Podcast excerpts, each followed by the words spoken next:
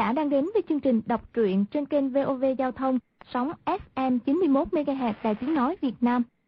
Thưa quý vị, kỳ trước, Hoàng Dung bẻ gãy tay của giảng quản gia và nhấn mũi Nam Mi vào cổ, khiến y đến nhà Vương Phi nhờ Nhan Khang ghi mấy chữ mang đến gặp Lương Tử Ông xin ít thuốc trị cái tay mình bị gãy. Một đồng tử được Lương Tử Ông sai đưa giảng quản gia về phòng lấy thuốc, các tỉnh theo họ. Hoàng Dung nấp trên mái nhà hương huyết sảnh, nghe Hoàng Nhan Hồng Liệt nói chuyện, mời các đại cao thủ dự tiệc hôm nay là nhờ họ hỗ trợ cho nước Đại Kim trong việc đại sự sắp tới.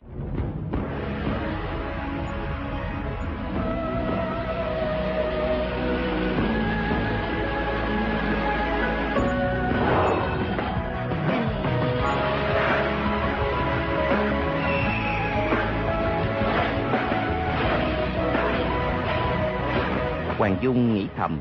Bọn vô sĩ này, ngoài lão sư Tây Tạng kia, thì các ngươi đều là người Hán mà. Lão dương gia nước Kim kia tự tân bốc mình, nói bắt được hai vua nhà Tống, mà các ngươi lại đều tán dương. Chỉ nghe Hoàng Giang Hồng Liệt nói tiếp. Lúc ấy, Đại Kim ta binh rồng tướng mạnh, vốn có thể thống nhất thiên hạ. Nhưng đến nay đã gần trăm năm mà họ triệu vẫn còn làm vua ở Hàng Châu. Các vị có biết vì sao không? Lương Tử Ông nói. Chuyện đó xin dương già dạy bảo. Hoàng Nhan Hồng Liệt thở dài một tiếng. Năm ấy, Đại Kim ta thua dưới tay Nhạc Phi, đó là chuyện mọi người đều biết, cũng không cần tránh né. Nguyên soái ngột truật của Đại Kim ta giỏi dùng binh, nhưng gặp phải Nhạc Phi lại liên tiếp thất bại. Về sau, tuy Nhạc Phi bị tần cối nhận mệnh lệnh của Đại Kim ta hại chết, nhưng nguyên khí của quân Kim đã tổn thương rất nặng. Từ đó về sau, cũng không còn sức nam chinh. Nhưng Tiểu Dương hùng tâm hăng hái, không tự lượng sức, muốn lập công lớn cho thánh thượng. Chuyện này nếu không có các vị giúp đỡ thì không xong. Mọi người đưa mắt nhìn nhau, không hiểu rõ ý của y, đều nghĩ thầm. Xung phong hãm trận, đánh thành chiếm đất, quả thật không phải là sở trường của chúng ta. Chẳng lẽ y muốn chúng ta hành thích các đại tướng nguyên soái của Nam Triều?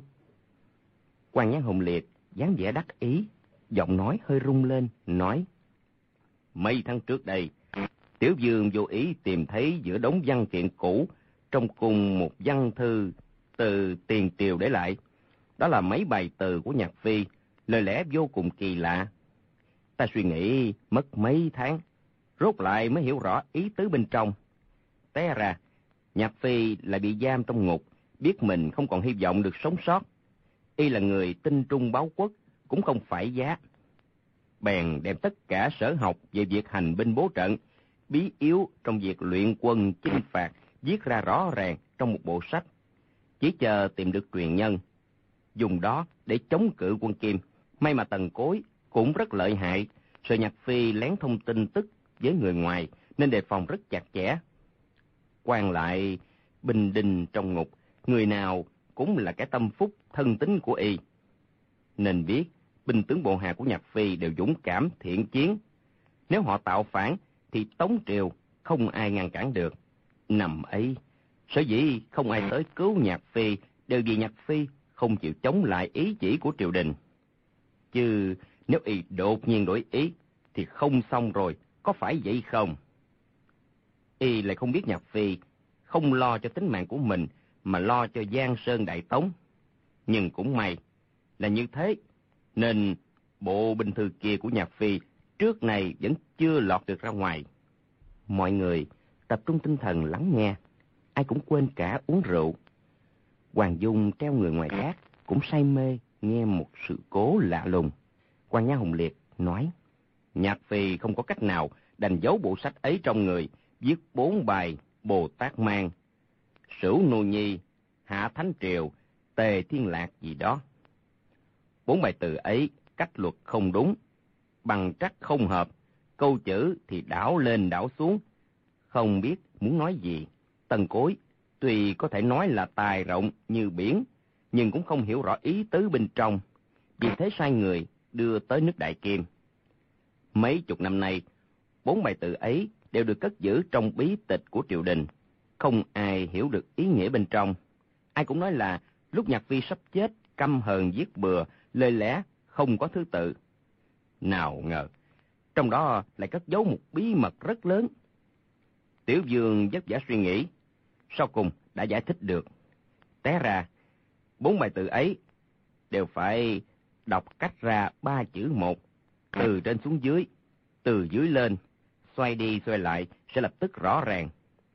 Nhạc Phi trong bốn bài tự ấy dặn dò người sau học bộ binh thư của y để lại để đánh thẳng tới sông Hoàng Long, tiêu diệt đại kim ta. Y dụng tâm tuy vất vả, nhưng Triệu Tống không có người tài giỏi thì cũng bỏ phí mà thôi. Mọi người cùng nghe ngạc nhiên khen ngợi, đua nhau ca ngợi tài trí của Hoàng Nhã Hồng Liệt. Hoàng Nhã Hồng Liệt nói, nghĩ lại, Nhạc Phi dùng binh thư như thần, đánh nhau quả rất lợi hại.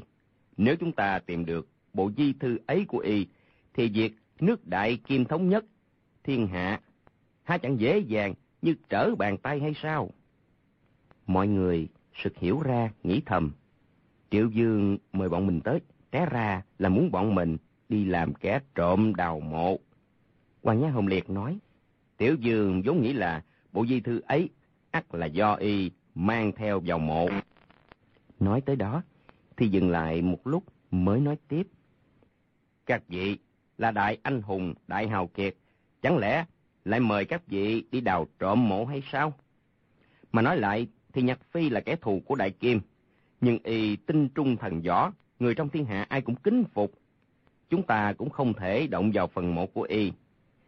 Tiểu Dương đã kiểm tra lại tất cả các mật báo của thám báo từ Nam Triều gửi về, cuối cùng tìm ra được một manh mối khác. Nguyên là sau khi Nhạc Phi chết ở phòng Ba Đình, rồi thì được chôn cạnh cầu chúng an gần đó. Về sau, Tống Hiếu Tông cho cải tán, đem di thể của y đưa về Long Trọng mai táng cạnh Tây Hồ, xây dựng đền miếu. Tất cả áo mũ di vật của y đều bị người ta dứt qua một bên. Bộ di thư ấy tự nhiên cũng trong đó, nơi đó cũng ở Lâm An. Y nói tới đó, ánh mắt đột nhiên nhìn qua mọi người. Mọi người đều sốt ruột chờ y nói ra địa điểm trong quyển sách. Nào ngờ, y lại chuyển qua chuyện khác, nói. Tiểu Dương trộm nghĩ, đã có người đụng vào áo mũ di vật của Nhạc Phi. E cũng đã cất bộ di thư ấy rồi, nhưng nghĩ đi nghĩ lại, thì biết rằng họ quyết sẽ không biết. Nên biết người Tống đối với y kính trọng như thần minh, đã không hiểu được ý của y thì quyết không dám động vào di vật của y.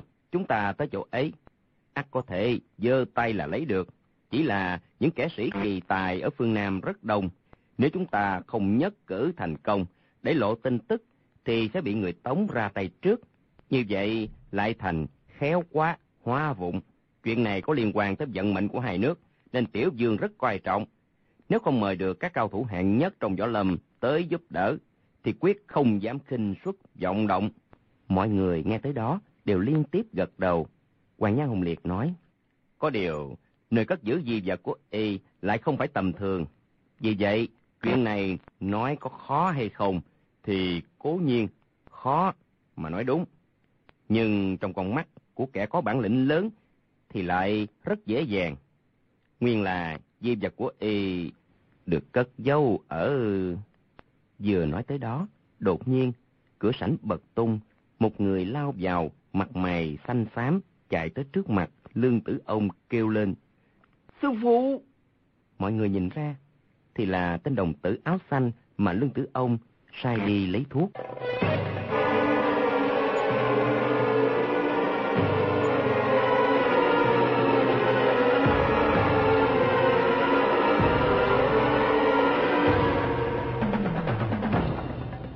Quách tỉnh theo giảng quản gia và tên đồng tử áo xanh đi lấy thuốc, tay trái vẫn đỡ dưới nách giảng quản gia, đề phòng y chỉ trì không được ngã lăn ra cũng để y không dám ra hiệu cho tên đồng tử áo xanh.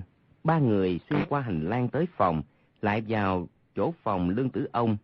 Tên đồng tử kia mở cửa bước vào, thắp lên một ngọn nến. Quách tỉnh vừa bước vào phòng đã thấy mùi thuốc xông lên mũi. Lại thấy trên bàn, trên giường, dưới đất, khắp nơi đều đầy thuốc.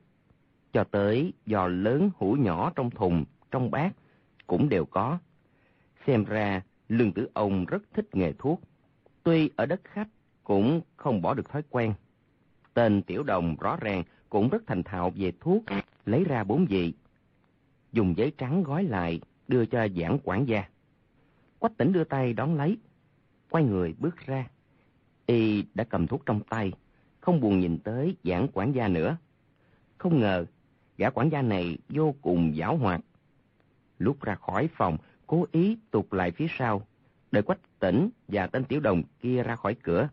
Lập tức đóng cửa cài then, cất tiếng kêu lớn. Có trộm, có trộm!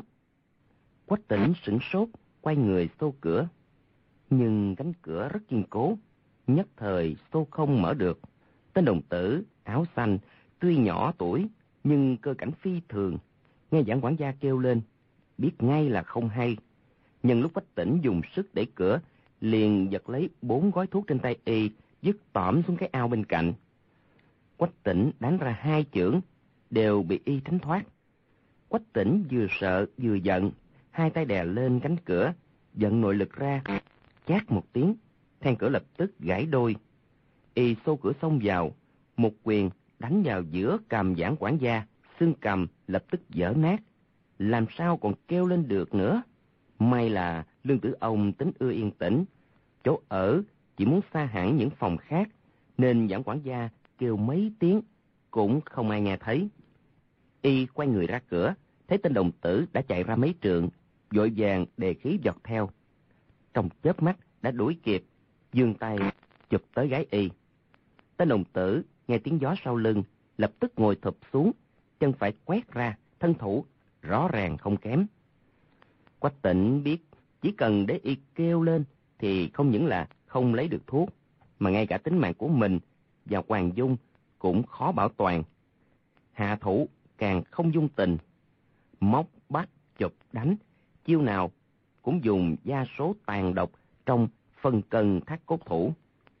Tên đồng tử kia, theo lương tử ông, đi khắp nơi được người ta tôn kính. Xưa này chưa từng gặp cường địch.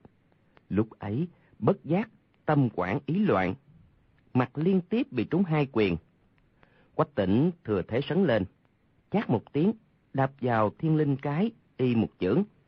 Tên đồng tử lập tức ngã lăn ra, ngất đi. Quách tỉnh nắm chân y lôi vào một bụi cây cạnh đó, quay trở lại phòng, mùi lửa thắp nến lên. Thấy giảng quản gia nằm dài dưới đất, vẫn đang hôn mê. Quách tỉnh thầm chửi mình hồ đồ. Gã đồng tử kia mới rồi lấy thuốc từ bốn cái giò ra, mình lại không hề lưu ý. Bây giờ thì biết bốn vị thuốc ấy ở trong giò nào. Chỉ thấy trên miệng giò đều có ký hiệu thẳng thắn, cong cong. Lại không phải là một chữ, trong lòng chợt thấy khó khăn. Mới rồi, y đứng ở đây lấy thuốc. Mình cứ đứng vào góc này, bốc trong mấy chục cái giò, mỗi giò một nắm, đem về nhờ dương đạo trưởng chọn ra là được. Bèn lấy ra một sấp giấy, mỗi vị thuốc gói vào một gói. Lại sợ, vừa rồi giảng quản gia kêu lên, có người nghe thấy, trong lòng nóng nảy, lại càng gói chậm. Cuối cùng, y cũng đã gói xong mấy chục gói thuốc cho vào bọc. Đại công cáo thành, vô cùng vui vẻ quay người trở ra. Lại sơ ý, khuỷu tay phải và một cái lồng tre bên cạnh. Cái lồng tre đổ ngang ra, nắp lồng bật tung. Một tiếng phì ghê rợn vang lên. Một con rắn lớn, toàn thân màu đỏ như máu, dương lên, mổ mạnh vào mặt y.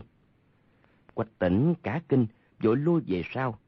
Chỉ thấy con mãng xà này thân to bằng cái tô nhỏ. Một nửa còn trong lồng. Không biết dài bao nhiêu. Nhưng quái dị nhất là toàn thân đỏ rực. Đầu lúc co lúc duỗi. Cái lưỡi chẻ đôi trên miệng rút vào, thè ra, không ngừng chờn dờn hướng về phía y. Mông cổ là đất giá lạnh, vốn ít rắn rết. Loại rắn kỳ lạ toàn thân đỏ rực thế này thì y bình sinh chưa từng thấy. Lúc hoảng sợ, liên tiếp lùi mấy bước, lưng chạm vào bàn. Cái giá nến lập tức đổ xuống. Trong phòng lập tức tối om một màu. Y đã lấy được thuốc, vội cướp đường chạy ra. Vừa chạy tới cạnh cửa, đột nhiên chân bị giữ chặt như có người ta tay ôm lấy. lại như bị một sợi dây to quấn chặt. Lúc ấy không kịp nghĩ ngợi, vội nhảy giọt lên. Không ngờ, vẫn dằn ra không được. Kế đó, tay phải cũng thấy mắt lạnh, lập tức không nhúc nhích được nữa. Quách tỉnh biết, bị con mãng xà quấn chặt. Lúc ấy, chỉ còn tay trái có thể hoạt động tùy ý. Lập tức đưa tay vào hông, mò thanh kim đao mà thành các tư hãn ban cho. Đột nhiên, một mùi thuốc cay nồng xông vào mũi. Trong đó lại kèm theo mùi tanh. Trên mặt thấy mắt lạnh. Thì ra con mãng xà le lưỡi liếm vào má y. Đàn lúc nguy hiểm như thế, đời nào còn rảnh mà tuốt đao giết rắn. Rồi giơ tay lên, túm cứng cổ nó. Con rắn ấy khỏe vô cùng, dần dần siết chặt lại.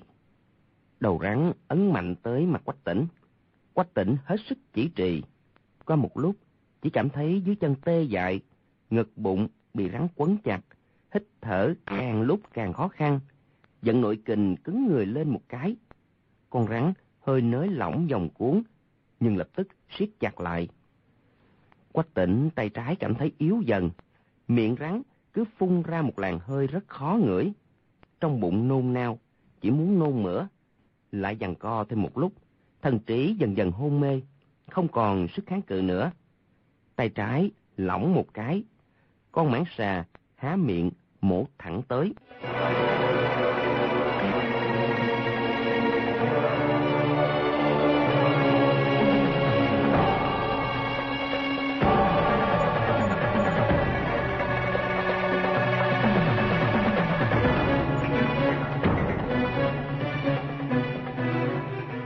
Tên đồng tử áo xanh kia bị quách tỉnh đánh ngất đi, hồi lâu dần dần tỉnh lại.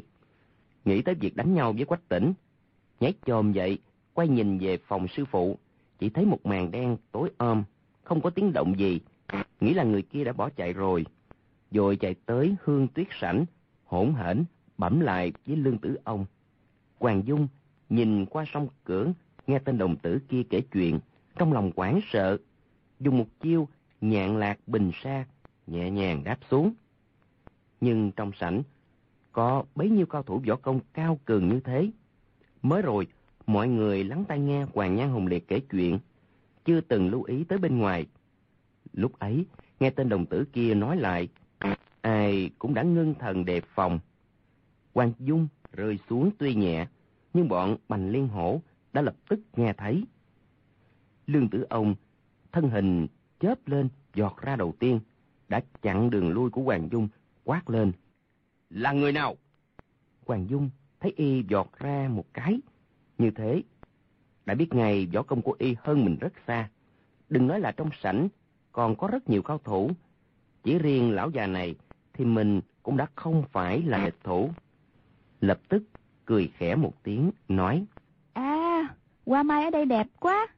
Người bẻ cho ta một cành được không? Lương tử ông không ngờ ngoài sảnh lại có một cô gái xinh đẹp, tuyệt luôn như thế. Y phục trang sức lộng lẫy sang trọng, lại nghe tiếng nàng cười nói như ngọc khua.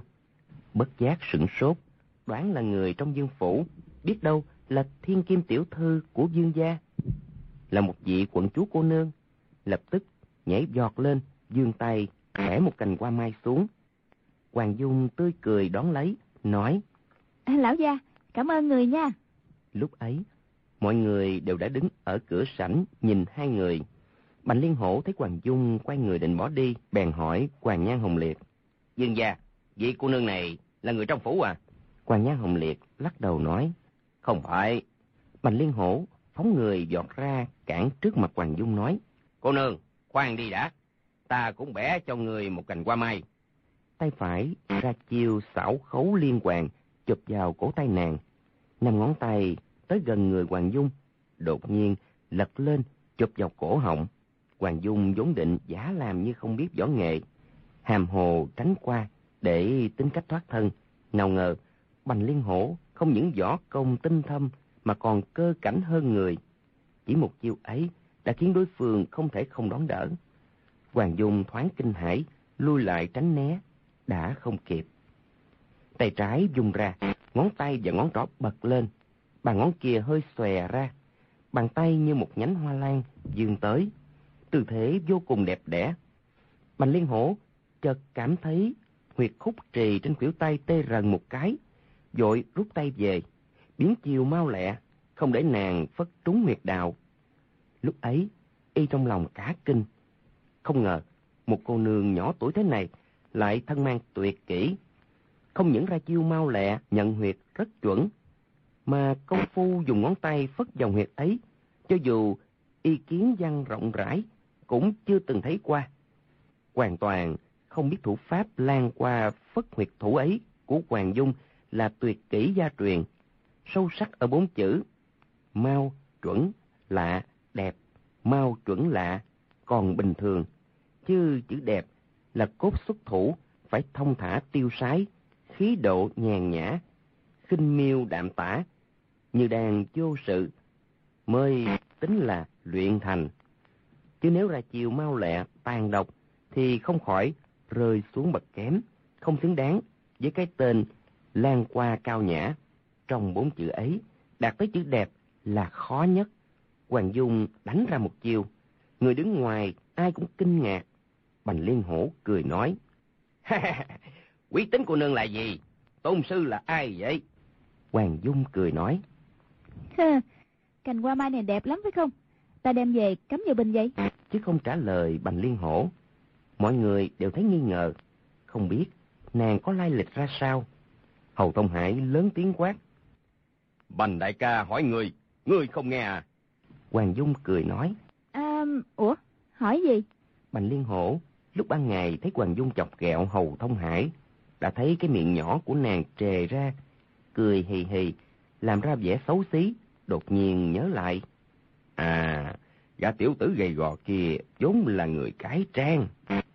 Lúc ấy, bèn cười nói, Lão Hầu, ngươi không nhận ra vị cô nương này sao? Hầu Thông Hải ngạc nhiên, nhìn Hoàng Dung từ trên xuống dưới. Bành Liên Hổ cười nói, Hôm nay, các người đuổi bắt nhau suốt nửa ngày, đã quên rồi à? Hầu Thông Hải lại ngơ ngác nhìn Hoàng Dung một lúc, sau cùng nhận ra, gầm lớn một tiếng. Giỏi lắm, thằng tiểu tử thối tha. Lúc y đuổi Hoàng Dung, không ngừng chửi mắng nàng là thằng tiểu tử thối tha. Bây giờ, tuy nàng đổi mặt nữ trang, nhưng y vẫn bất giác buộc miệng nói ra câu ấy. Hai tay dương ra phía trước, chụp mạnh vào nàng. Hoàng Dung tránh qua một bên, cái chụp ấy của Hầu Thông Hải lập tức rơi vào khoảng không. Quỷ môn Long Dương, Sa Thông Thiên, thân hình chớp lên đã chụp được cổ tay phải Hoàng Dung, quát. Chạy đi đâu? Hoàng Dung, tay trái nhấc mau lên, hai ngón, phóng thẳng tới mắt y. Sa Thông Thiên, tay phải dương ra, lại bắt luôn tay trái Hoàng Dung. Hoàng Dung dằn một cái, không giải ra được, kêu lên. Không biết xấu hổ à? Sa Thông Thiên nói. Không biết xấu hổ là cái gì? Hoàng Dung nói. Là người lớn bắt nạt trẻ con, đàn ông bắt nạt con gái. Sa Thông Thiên sửng sốt. Y là bậc tiền bối nổi tiếng. Nghĩ lại, cảm thấy đúng là mình cậy lớn hiếp nhỏ, bèn buông tay ra quát lớn. Vào sảnh nói chuyện. Hoàng Dung biết, không vào không xong, đành phải bước vào. Hầu Tông Hải tức giận nói, ta cứ giết cái thằng tiểu tử thối tha này trước đi, rồi sẽ nói chuyện. Rồi bước lên toan đồng thủ. Bành Liên Hổ nói, cứ à, hỏi rõ sư phụ của y thị là ai, ai phát y thị lại đây trước đã. Y đã thấy công phu của Hoàng Dung, lại thấy nàng dung mạo phục sức như thế, đoán là nàng ắt có lai lịch rất lớn, phải hỏi rõ trước mới dễ xử lý. Hầu Tông Hải lại không đếm xỉa gì tới, dung quyền đập xuống đầu Hoàng Dung. Hoàng Dung tránh ra, nói, Ê, ngươi muốn động thủ thật sao? Hầu Tông Hải nói, Người không được chạy. Y rất sợ Hoàng Dung bỏ chạy, thì sẽ không đuổi kịp nàng. Hoàng Dung nói, Ngươi muốn tỉ võ với ta, cũng được. Rồi lấy một cái chén rót đầy rượu trên bàn, đặt lên đỉnh đầu. Hai tay lại cầm hai chén khác, nói, Ngươi dám làm theo ta không? Hầu Tông Hải tức giận nói, Giở trò ma quái gì vậy? Hoàng Dung nhìn mọi người chung quanh, cười nói, Ta cùng vị lão gia trên trán có sừng này, không oán không thù. Nếu mà ta lỡ tay đã thương y, thì thật là có lỗi với mọi người. Hầu Thông Hải sấn lên một bước, tức giận nói, Người đã thương được ta à, bằng vào cái thằng tiểu tử thối tha nhà ngươi á là. trên đầu ta là bướu thịt, không phải là sừng. Ngươi nhìn cho kỹ đi, đừng có nói bậy bạ. Hoàng Dung không đếm xỉa gì tới y, vẫn nhìn mọi người, nói. Ta và y, mỗi người cầm ba chén rượu tỉ thí công phu. Ai để đổ rượu ra trước, thì người đó thua. Có được không? Nàng thấy, lưng tử ông bẻ qua, bành liên hổ, ra chiêu, sa thông thiên cầm nã. Người nào cũng võ công cao cường hơn hẳn mình. Cho dù gã tam đầu dao, hầu thông hải này, tuy đầu óc ngu xuẩn, nhưng mình chỉ cậy có một thân công phu khinh công và tâm tư mau lẹ mới chiếm được thượng phong. Chứ nói tới bản lĩnh thực sự thì cũng tự biết là không bằng. Bèn nghĩ thầm. Kế sách hôm nay chỉ có dở trò lạc giặc quấy đảo bọn họ thôi. Chỉ cần họ không cho là thật thì có thể thoát thân rồi. Hầu Thông Hải tức giận nói. Ai thèm đùa nghịch với ngươi? Rồi đánh thẳng một quyền vào mặt Hoàng Dung. Đòn tới như gió, lực đạo trầm mảnh. Hoàng Dung tránh qua một bên cười nói. Được, trên người ta có ba chén rượu, ngươi thì tay không. Vậy chúng ta tỉ thí xem sao. Hầu Thông Hải, tuổi lớn hơn gấp đôi nàng, quay danh trên giang hồ, tuy còn kém xa sư huynh Sa Thông Thiên, nhưng cũng là nhân vật có danh, bị nàng châm chọc liên tiếp trước mặt bấy nhiêu người, lại càng tức tối, không nghĩ ngợi gì thêm. Cũng lấy một chén rượu đặt lên đầu, mỗi tay cầm một chén, tay trái hơi cong lại, chân phải đã đá mạnh tới Hoàng Dung. Hoàng Dung cười nói. Ha, được, như thế mới kể là anh hùng. Rồi triển khai kinh công, chạy khắp trong sảnh. Hầu Thông Hải phóng luôn mấy cước đều bị nàng tránh khỏi. Mọi người cười ngất nhìn hai người giao đấu. Chỉ thấy Hoàng Dung, nửa người trên hoàn toàn không động. Quần dài rủ đất, thân hình như lướt đi nhẹ nhàng trên mặt nước, lại như một cái bánh xe lăn tròn, chỉ thấy cước bộ cứ rối rít tiến lui qua lại. Hầu Thông Hải sải chân đuổi theo. Mỗi bước, mỗi dừng. Thình thịch, gian thành tiếng. Rõ ràng, công phu hạ bàn cực kỳ vững chắc. Hoàng Dung lấy lui làm tiếng, liên tiếp ra chiêu xảo diệu. Định dùng khuỷu tay, đánh đổ chán ruột của y, nhưng đều bị y nghiêng người tránh qua. Lương Tử Ông nghĩ thầm, cô gái nhỏ này luyện được tới công phu như thế, quá thật không dễ. Nhưng cứ kéo dài thời gian thì rốt lại cũng không phải là đối thủ của lão hầu. Bọn họ ai thắng ai bại cũng không liên quan gì tới mình. Trong lòng chỉ nghĩ tới những trân dược quý báu trong phòng mình. Lập tức quay người bước ra cửa sảnh, muốn đuổi theo kẻ gian trộm thuốc. Nghĩ thầm, đối phương cần bốn vị quyết kiệt, điền thất, mật gấu, một dược. Vậy là người của Dương Sử Nhất sai tới lấy trộm. Bốn vị ấy cũng không phải là thuốc quý, cho dù y có lấy hết cũng không hề gì. Nhưng đừng cho y tiện tay dắt về lấy thêm cái gì khác của mình.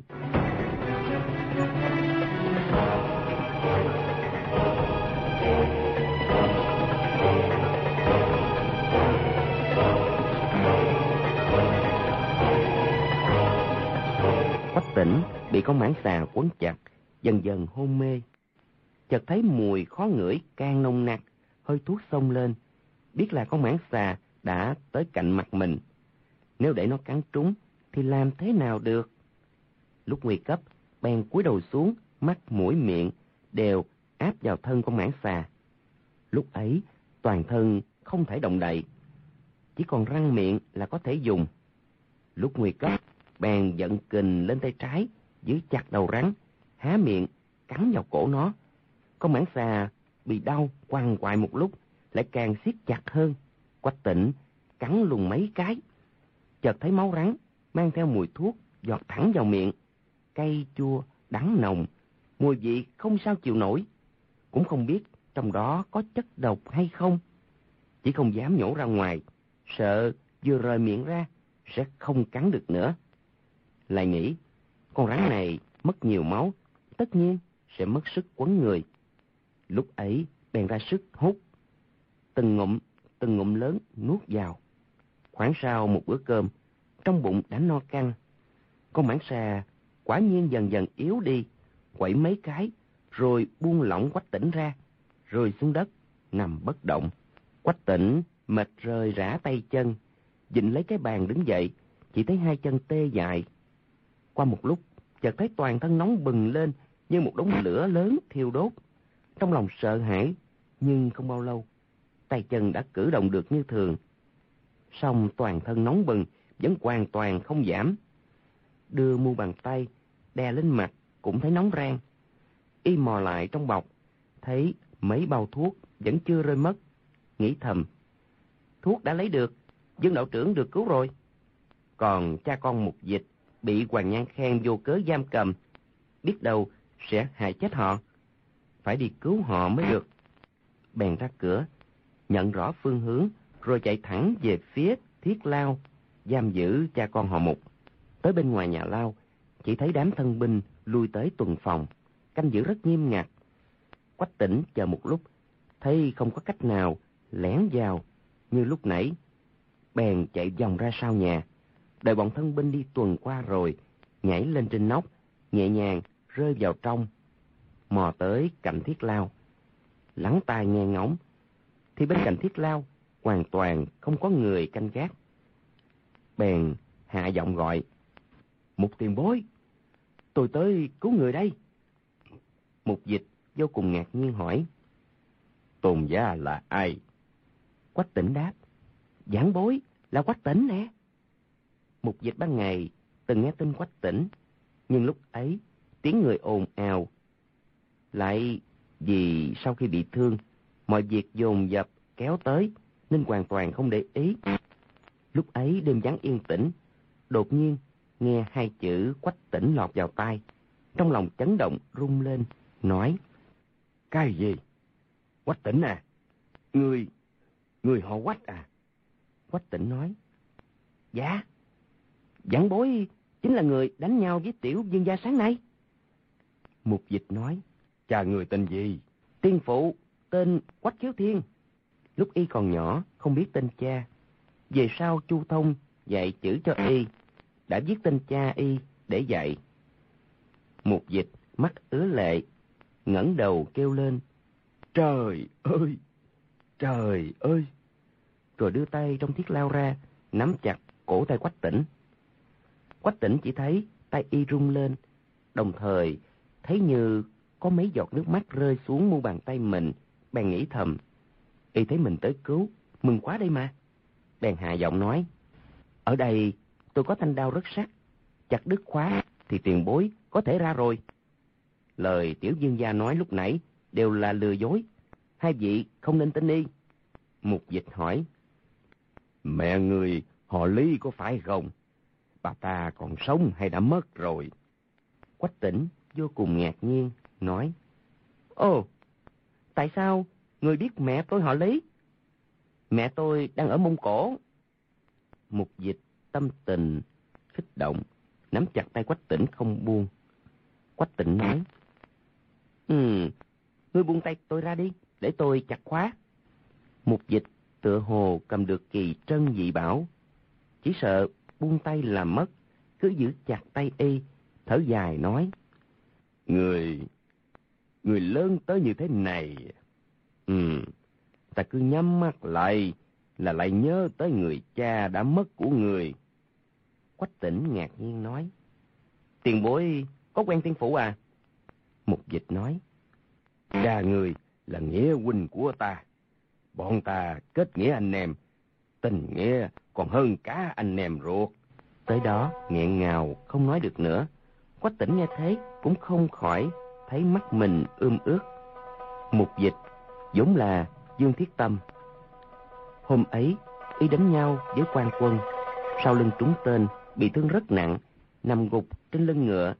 Chạy được mấy dặm thì ngã xuống đất, ngất đi trong bụi cỏ rậm. Sáng sớm hôm sau tỉnh lại, cố sức bò tới một nhà nông dân cạnh đó. Dưỡng thương hơn một tháng, mới miễn cưỡng đứng lên đi lại được.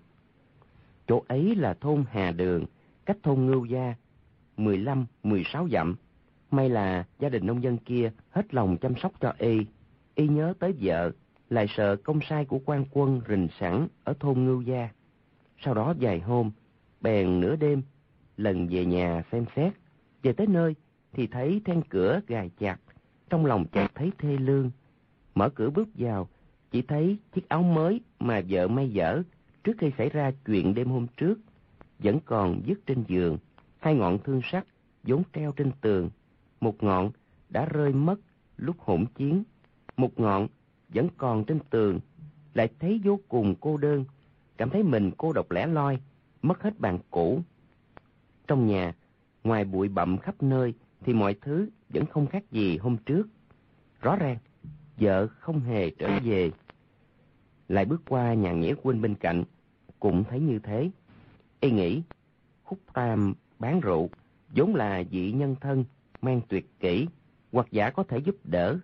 Nhưng tìm tới trước quán rượu, cũng thấy cửa đóng chặt, không có ai bên trong. Bèn gõ cửa những người quen trong thôn ngưu gia hỏi han. Họ đều nói, sau khi quan quân đi rồi, hai nhà quách dương hoàn toàn không có tin tức gì. Y chạy tới nhà nhạc phụ ở thôn Hồng Mai, ngoại thăm. Không ngờ nhạc phụ vừa bị một trận sợ hãi đã qua đời trước đó mười mấy hôm. Dương Thiết Tâm muốn khóc mà không có nước mắt, đành quay lại gia đình nông dân ở thôn Hà Đường. Quả thật, hòa vô đơn chí. Lúc ấy, bệnh dịch lan tràn, nhà họ bảy người, thì sáu người liên tiếp mắc bệnh, nối nhau, chết hết. Chỉ còn một đứa con gái nhỏ mới lọt lòng chưa được bao lâu. Dương Thiết Tâm không thể giao lại cho ai, bèn nhận nó làm nghĩa nữ, dắt đi khắp nơi, tìm kiếm vợ con quách khiếu thiên và vợ mình. Nhưng lúc ấy, một người đã lên tận mạng Bắc, một người đã tới phương Bắc, làm sao tìm được? Y không dám dùng tên Dương Thiết Tâm, bèn chiết tự chữ Dương thành chữ Mộc và chữ Dịch, đổi chữ Mộc thành chữ Mục, đổi tên thành Mục Dịch. Hơn nửa năm, Đông Bôn, Tây Tẩu, lãng tích giang hồ, nghĩa tử là một niệm từ đã lớn, trở thành một cô gái xinh đẹp. Dương Thiết Tâm nghĩ chắc vợ đã chết trong đám loạn quân lâu năm, nhưng hy vọng trời cao có mắt, Nghĩa huynh Quách Khiếu Thiên có người nối giỏi. Vì vậy, cho con gái nuôi ra mặt dựng cờ tỷ võ chiêu thân, chế một đôi đoạn kích, cắm cạnh ngọn cờ. quá thật, mong mỏi sẽ gặp Quách Tỉnh để kết thân, nhưng cõi trần mênh mông, làm sao gặp được. Qua hơn nửa năm, Dương Thiết Tâm tấm lòng đã nguội lạnh, chỉ mong tìm được cho nghĩa nữ một người chồng tính tình thành thật, võ nghệ hơn người, cũng đã thỏa mãn.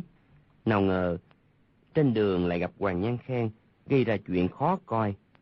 Mà gã thiếu niên trượng nghĩa ra tay này, lại là con trai của Nghĩa Huynh, hàng ngày vẫn nhớ nhung.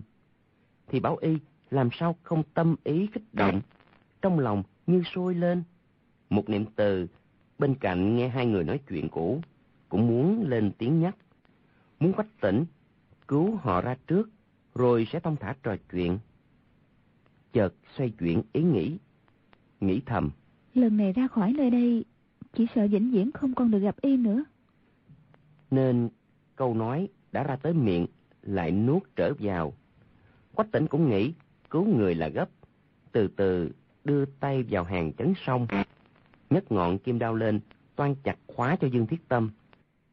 Chợt nghe ở khe cửa, lóe lên ánh đèn, có tiếng bước chân tới cạnh cửa. Y vội co người lại sau cánh cửa. Cửa lao mở ra, mấy người bước vào. Quách tỉnh từ chỗ núp nhìn ra, thấy người đi đầu, cầm đèn lồng, xem y phục thì là đội trưởng thân binh. Sau lưng chính là Dương Phi của Triệu Dương, mẹ Hoàng Nhan Khang. Chỉ nghe bà ta hỏi. Hai vị này bị tiểu dương gia bắt giam hôm nay phải không? Viên đội trưởng, thân binh, ấn tiếng thưa. Dạ, đúng ạ. Dương Phi nói.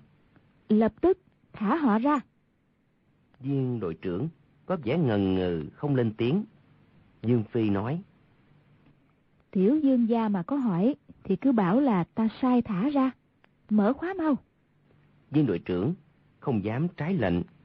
Mở khóa thả hai người ra. Dương Phi lấy ra hai nén bạc đưa Dương Thiết Tâm dịu dàng nói. Các ngươi cứ tự nhiên mà ra về. Dương Thiết Tâm không cầm lấy, cứ nhìn mà ta chầm chầm, không hề chớp mắt. Dương Phi thấy dáng vẻ của y kỳ quái, đoán là chắc y rất tức giận, trong lòng cũng thấy xấu hổ. Hạ giọng nói, Có lỗi quá, hôm nay đắc tội với hai vị. Quả thật là con ta không tốt, xin đừng trách cứ. Dương Thiết Tâm vẫn nhìn chầm chầm không đáp. Hồi lâu mới đưa tay đón lấy hai nén bạc, cho vào bọc, dắt tay con gái, rảo chân bước ra. Viên đội trưởng kia chửi. Quân mọi rợ, không biết quy củ, cũng không biết lạy tạ ơn cứu mạng của Dương Phi nữa à. Dương Thiết Tâm cứ làm như không nghe. Quách tỉnh đợi mọi người đi ra, đóng chặt cửa rồi. Nghe thấy Dương Phi đã đi xa, mới nhảy lên nóc nhà nhìn quanh. Đã không thấy bóng dáng cha con Dương Thiết Tâm đâu. Nghĩ quá nữa là họ đã ra khỏi Dương Phủ, bèn tới Hương Tuyết Sảnh định tìm Hoàng Dung. Bảo nàng đừng nghe trộm nữa, mau mau trở về đưa thuốc cho Dương Sử Nhất uống. Đi được một đoạn, chỗ khúc quanh trước mặt lại nhô ra hai ngọn đèn lồng. Có người rảo chân bước tới. Quách tỉnh vội nép người vào sau hòn giả sơn bên cạnh. Nhưng người ấy đã nhìn thấy y quát lớn. Ai đó? Rồi tung người nhảy sổ tới, giơ tay chụp xuống. Quách tỉnh đưa tay gạt ra. Dưới ánh đèn, nhìn thấy rất rõ. Chính là tiểu dương gia, Hoàng Nhan Khang. Nguyên là viên đội trưởng thân binh kia. Dân lệnh Dương Phi thả cha con Dương Thiết Tâm xong, rồi tới phi báo với tiểu dương gia. Hoàng Nhan Khang cả kinh nghĩ thầm. Mẹ trước này cứ yếu lòng, không nghĩ tới đại cuộc, lại tả hai người ấy ra. Chỉ cần để sư phụ biết được, dắt hai cha con họ tới đối chất với mình, thì không thể che giấu được nữa. Vậy thì nguy rồi, vội vàng, chạy tới tra xét, định chặn bắt hai người lại. Nào ngờ trên đường lại đụng phải quách tỉnh. Hai người lúc ban ngày đã đánh nhau hồi lâu, không ngờ trong đêm tối lại gặp gỡ. Một người vội vàng muốn rời dương phủ để đưa thuốc. Một người nôn nóng muốn giết người diệt khẩu. Chiều ấy, so với lúc đánh nhau ban ngày, còn tàn độc hơn ba phần. Quách tỉnh mấy lần toan cướp đường bỏ chạy, nhưng bị Hoàng Nhan Khang chặn đứng, không sao thoát thân.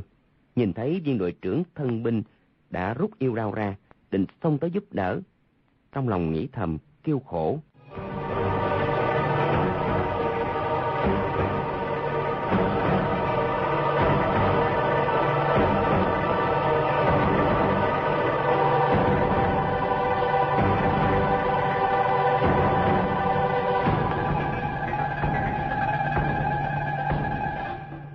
Tử Ông nghĩ chắc Hoàng Dung phải thua.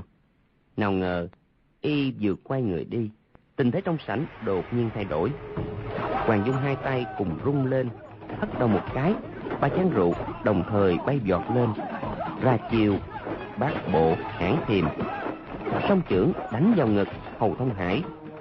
Hầu Thông Hải trên tay có chén, không thể ra chiêu đón đỡ, đành tránh qua bên trái. Hoàng Dung tay phải thuận thế xô tới. Hầu Thông Hải không tránh kịp, đành giơ tay đỡ. Hai tay vừa giao nhau, chén rượu trong tay Hầu Thông Hải đã rơi xuống đất. Rượu đổ tung tóe. Chén rượu trên đầu cũng rơi xuống đất. Em một tiếng dở tan. Hoàng Dung nhấc chân nhảy ra, lui mau về phía sau. Hai tay đón lấy hai chén rượu trên không rơi xuống.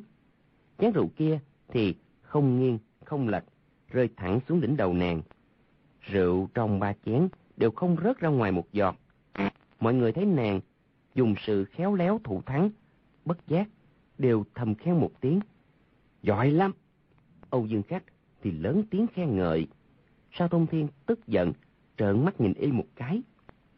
Âu Dương Khắc hoàn toàn không coi vào đâu. Lại thêm một câu. Hay quá! Hầu Thông Hải, mặt mũi đỏ bừng, kêu lên. Đánh nữa nào! Hoàng Dung quệt ngón tay lên má một cái, cười nói. Hứ, không biết xấu hổ à? Sa Thông Thiên thấy sư đệ bất lợi, hừ một tiếng nói. Hừ, còn tiểu nhà đầu, quý kế đà đoàn, sư phụ của người, rốt lại là ai? Hoàng Dung cười nói. Ngày mai ta sẽ nói cho người biết. Bây giờ ta phải đi đây. Sa Thông Thiên, gối không co, chân không nhích. Nhưng không biết làm thế nào, đột nhiên đã đứng chắn giữa cửa chặn đường. Hoàng Dung mới rồi bị y nắm được hai tay, lập tức không nhúc nhích gì được. Đã biết y lợi hại. Lúc ấy, thấy một chiêu di hình hoán vị của y vô cùng cao cường. Trong lòng thầm quán sợ, nhưng mặt vẫn không đổi sắc, khẽ cau mày, hỏi. Ngươi chặn đường ta làm gì? Sa Thông Thiên nói. Muốn người nói ra là đồ đệ của ai, xông vào dân phủ để làm gì? Hoàng Dung nhướng mày lên nói. Nếu ta không nói, thì sao? Sa Thông Thiên nói. Quỷ môn lòng giường đã hỏi thì không thể không trả lời. Hoàng Dung nhìn thấy cửa sảnh đang sau lưng nàng. Khoảng cách cũng chỉ có vài thước, mà lại bị y bất ngờ chặn ngang, rất khó vượt qua được. Thấy lương tử ông đang chuẩn bị đi, bèn kêu lên. Ê, lão ba bá, y chặn đường ta nè, không cho ta về nhà đây nè. Lương tử ông nghe nàng kêu lên thảm thiết như thế, cười nói. Sa Long Dương hỏi cô, cô cứ trả lời tử tế, y sẽ thả cô đi đó mà. Hoàng Dung cười khanh khách nói. Nhưng mà ta không thích trả lời. Rồi nói với Sa Tông Thiên. Ngươi không nhường đường, ta phải xông ra đó. Sa Tông Thiên lạnh lùng nói. Chỉ cần ngươi có bản lãnh, xông ra thôi. Hoàng Dung nói. Nhưng mà ngươi không có được đánh ta. Sa Tông Thiên nói. Muốn chặn con nha đầu nhóc con nhà ngươi, thì cần gì Sa Long Dương phải động thủ chứ? Hoàng Dung nói. Được, đại trưởng phu, một lời là xong. Ê Sa Long Dương, ngươi thấy gì chưa? Rồi chỉ tay qua bên trái một cái. Sa Thông Thiên bất giác, đưa mắt nhìn theo ngón tay nàng. Hoàng Dung thừa lúc y phân tâm, giặt áo rít gió, tung người, giọt qua vai y. Thần pháp vô cùng mau lẹ. Không ngờ, công phu di hình quán dị của Sa Thông Thiên quả thật bất phàm. Hoàng Dung vừa giọt ra, chợt thấy hai ngón tay bên tay phải của y chĩa ra đúng vào mắt nàng, chỉ chờ nàng xô vào. May mà khinh công của nàng đã đạt tới mức thu phát tùy ý. Thế giọt tới tuy mau, nhưng nửa chừng lập tức dừng lại, lui về phía sau. Nàng chợt trái, chợt phải, thoát tiến thoát lui, thần pháp ảo diệu. Nhưng liên tiếp ba lần vẫn không giọt qua khỏi sa tông thiên chặn đường. Lần cuối cùng, nàng chợt thấy cái đầu trọc bóng loáng của y cúi xuống gần một thước, nhắm thẳng vào mũi mình. Nếu không rút chân mau, chỉ e máu mũi mình sẽ dây ra đầu trọc của y. Quảng hốt kêu thất thanh.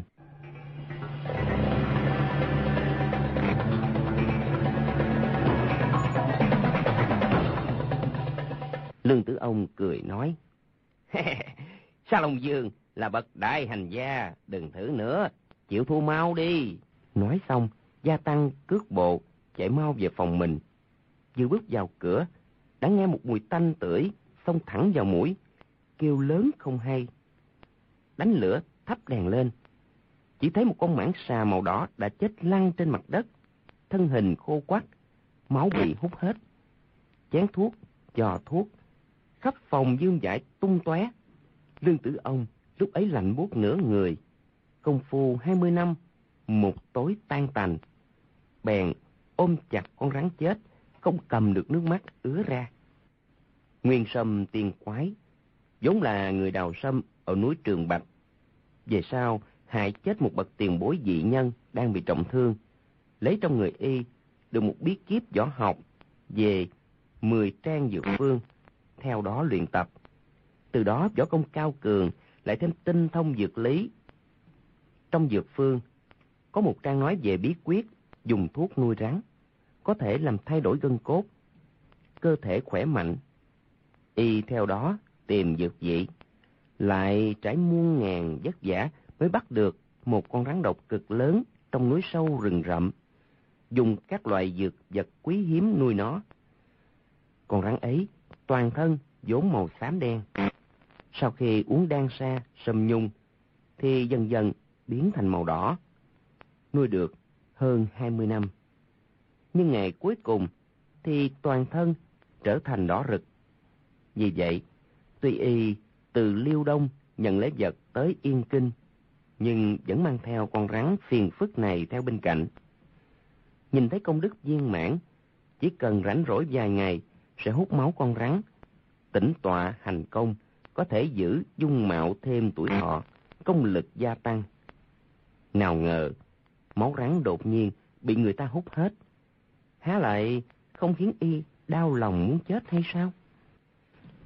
Y định thần nhìn lại, thấy máu trên cổ rắn chưa khô, biết kẻ thù vừa đi chưa lâu, lập tức lao nhanh ra cửa, nhảy lên cây cao, nhìn quanh bốn phía. Chỉ thấy trong hoa viên có hai người đang qua lại, lui tới ác đấu. Y lửa giận như sôi. Lập tức xông tới cạnh quách tỉnh và Hoàng Nhan Khang. Tới gần thì ngửi thấy mùi máu rắn tanh tưởi trên áo quách tỉnh xông lên. Quách tỉnh võ công vốn không bằng Hoàng Nhan Khang. Lần giao thủ này, đầu tiên lại trúng mấy đòn. Đánh nhau không đầy mười chiêu, chỉ thấy trong bụng khô nóng vô cùng, như có trái cầu lửa xoay chuyển, nung đốt trong bụng. Máu trong người đều như sôi cả lên, nóng không chịu được. Miệng rất khô khát, toàn thân như muốn rách toạc ra, cả người vô cùng ngứa ngáy, nghĩ thầm. Lần này chắc mình phải chết, chất độc trong máu rắn đã phát tác rồi đây. Đang lúc quảng sợ, trên lưng đã bị Hoàng Nhan Khang liên tiếp đánh trúng hai quyền. Chỉ thấy trong người khó chịu vô cùng, chứ trước mắt, trên người bị trúng quyền cũng không thấy đau đớn gì lắm. Lương tử ông tức giận quát. Thằng tiểu tặc kia, ai chỉ người tới đây ăn trộm con rắn quý của ta vậy? Y nghĩ phương thuốc nuôi rắn này bí mật vô cùng, cho rằng gã tiểu tử quách tỉnh, quyết không sao biết được, ắt phải có cao nhân chỉ điểm cho y tới hạ thủ có tám chín phần là dương sử nhất. Quách tỉnh cũng cả giận quát. Còn độc xà để trong phòng hai người, té ra là do ngươi nuôi. Ta đã bị trúng độc, phen này sẽ liều mạng với ngươi. Rồi phóng chân giọt qua, dung quyền, đánh vào lương tử ông. Lương tử ông ngửi thấy mùi thuốc trên người y, lập tức nảy sinh ác niệm. Y uống hết mau còn rắn quý của mình mình phải lập tức lấy mạng y, hút cạn máu y, thì sức thuốc vẫn còn, không khéo lại còn hay hơn chưa biết chừng. Nghĩ tới đó, bất giác cả mừng, song chưởng tung bay. Trong mấy chiêu đã chụp được tay quách tỉnh, đưa chân móc một cái. Quách tỉnh lập tức ngã ngửa. Lương tử ông nắm chặt huyệt mạch môn tay phải y, đè xuống đất. Há miệng định cắn vào cổ y hút máu quý, thu hồi công sức 20 năm tìm thuốc nuôi rắn.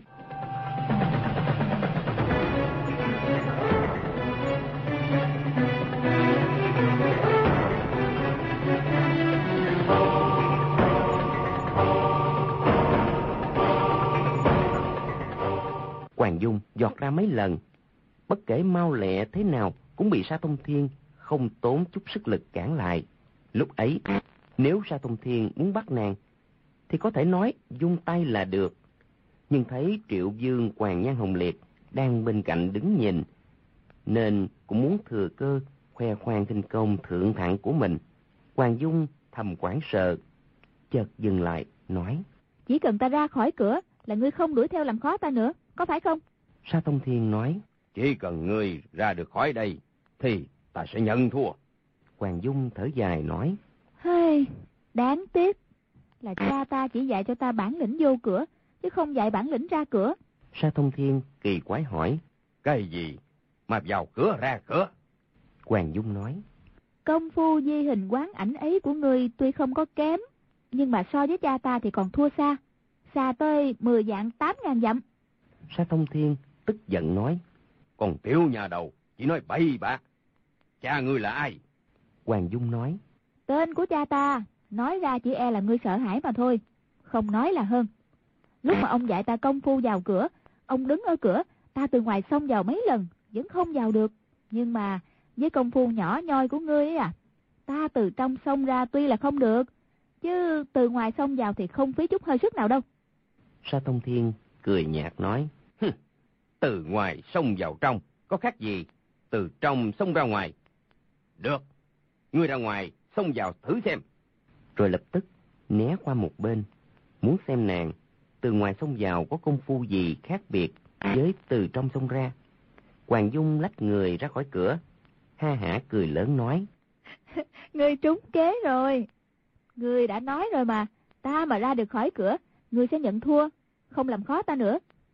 Bây giờ ta chẳng phải đã đứng ngoài cửa rồi sao? Sa Long Dương là cao nhân trên đời, lời nói như núi.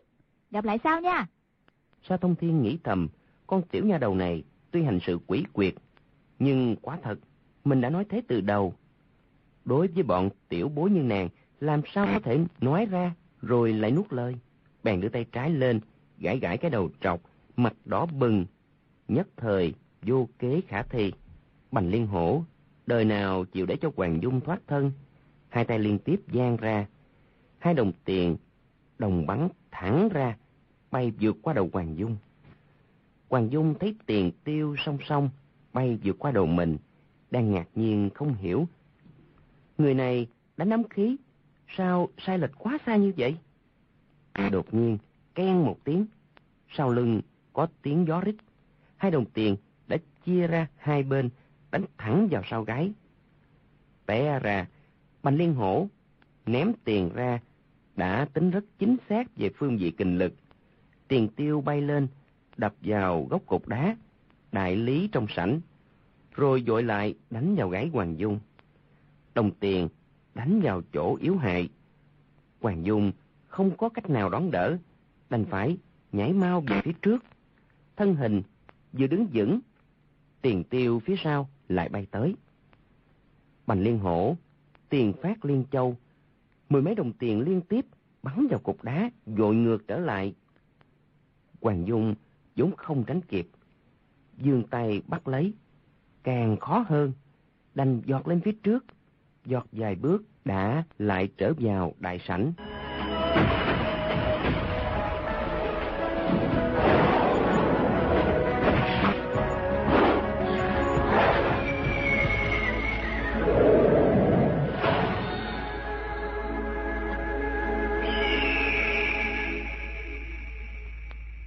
Thưa và các bạn, Hoàng Dung làm cách nào thoát khỏi bọn họ?